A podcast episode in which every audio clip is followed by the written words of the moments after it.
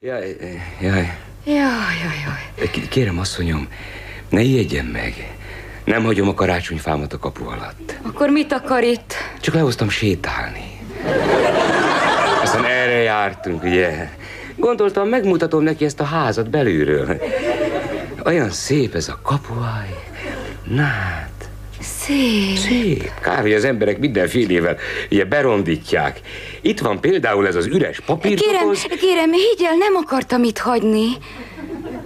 A magáé? Nem számít, nagyon szívesen önnek ajándékozom. Köszönöm, de nekem van karácsonyfám. Áprilisban karácsonyfa. Érdekes, mások már januárban kidobják. Hát ő úgy a szívemhez nőtt. Képtelen vagyok megválni tőle. Ennyire szereti. De, hogy csak mindig utánam hozzák. Akkor mi rokon lelkek vagyunk. Szintén fenyőben utazik? Nem, nem, nem. Dobozban. Rengeteg dobozom van. Frizsideres, tévés, mosógépes, centrifugás. Akár hiszi, akár nem. Legalább 30 dobozom gyűlt össze. Az semmi. Én már a 70. karácsonyfánál tartok. Gratulálok! Hogy szedett ennyit össze? Karácsonykor a viceházmester kiírta a kapura, hogy aki kirakja a fenyőfáját a tiszta lépcsőházba, annak kiveri a fogát. Na és? Hát erős ember, ráadásul valamikor hírhet garázda volt. A miénk még ült is, ott utálta meg a dobozokat.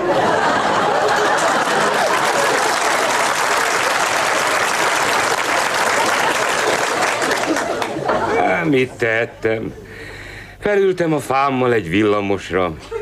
Hát, ha elvesztem valahol. De csak a huszasomat vesztettem el. Azt hogyan? Megbüntetett az ellenőr, mert állítólag egy kicsit hullott a level.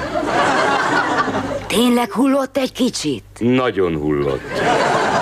Úgyhogy még a temetőből is kizavartak vele. Amikor kegyeletem jeléül, ott felejtettem az általam nem ismert Schopenhauer Eleonóra sírjánál. Aztán meg ugye elvittem színházba, beraktam a kabátommal együtt a ruhatárba, és szünetben angolosan távoztam, inkább vesszen a kabát. Mégis utána hozták. Ez meg hogy lehet? Benne hagytam a kabátomban az igazolványomat a lakcímemmel, Szóval maga után vitték a kabátját meg a fenyő? sajnos csak a fenyőt. A kabát elveszett. Jobb ötlete nem támad. Dehogy nem.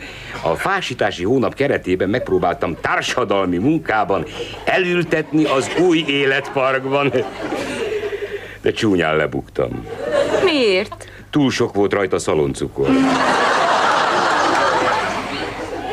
Legalább ennyit szenvedtem én is a dobozaimmal.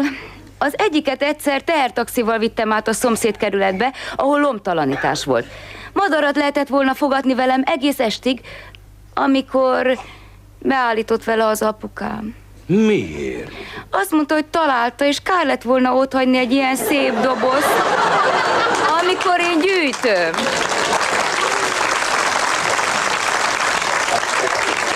Együtt lakik a szüleivel?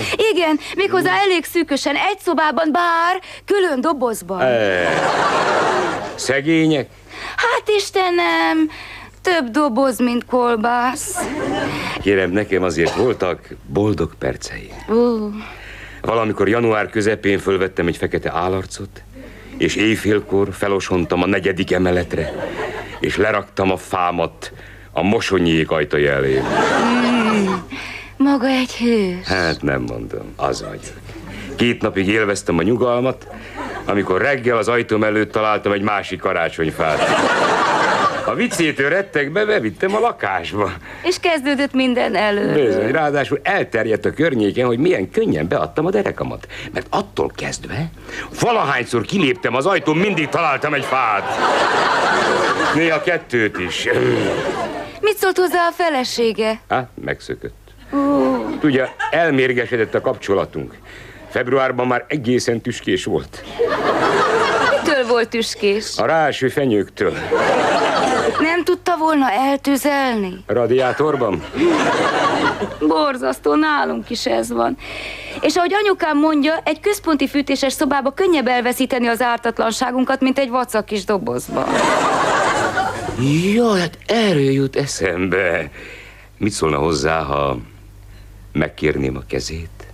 De uram, hiszen nem is ismerjük egymást. Gondoljon bele. Az én fám. A maga dobozában. Egy csomó helyet nyernénk vele. Érdekből nem házasodom. Jaj, ne legyen gyerek, egy ilyen lehetőséget nem szabad elszalasztani. Benyövöszöljük a karácsonyfákat a dobozokba, aztán együtt megpróbáljuk elveszíteni, jó? Túl szépen hangzik, de félek, hogyha feljön hozzám, akkor meggondolja magát. Miért gondolnám? Mert 200 olyan üvegem van, amit nem akarnak sehol sem visszaváltani.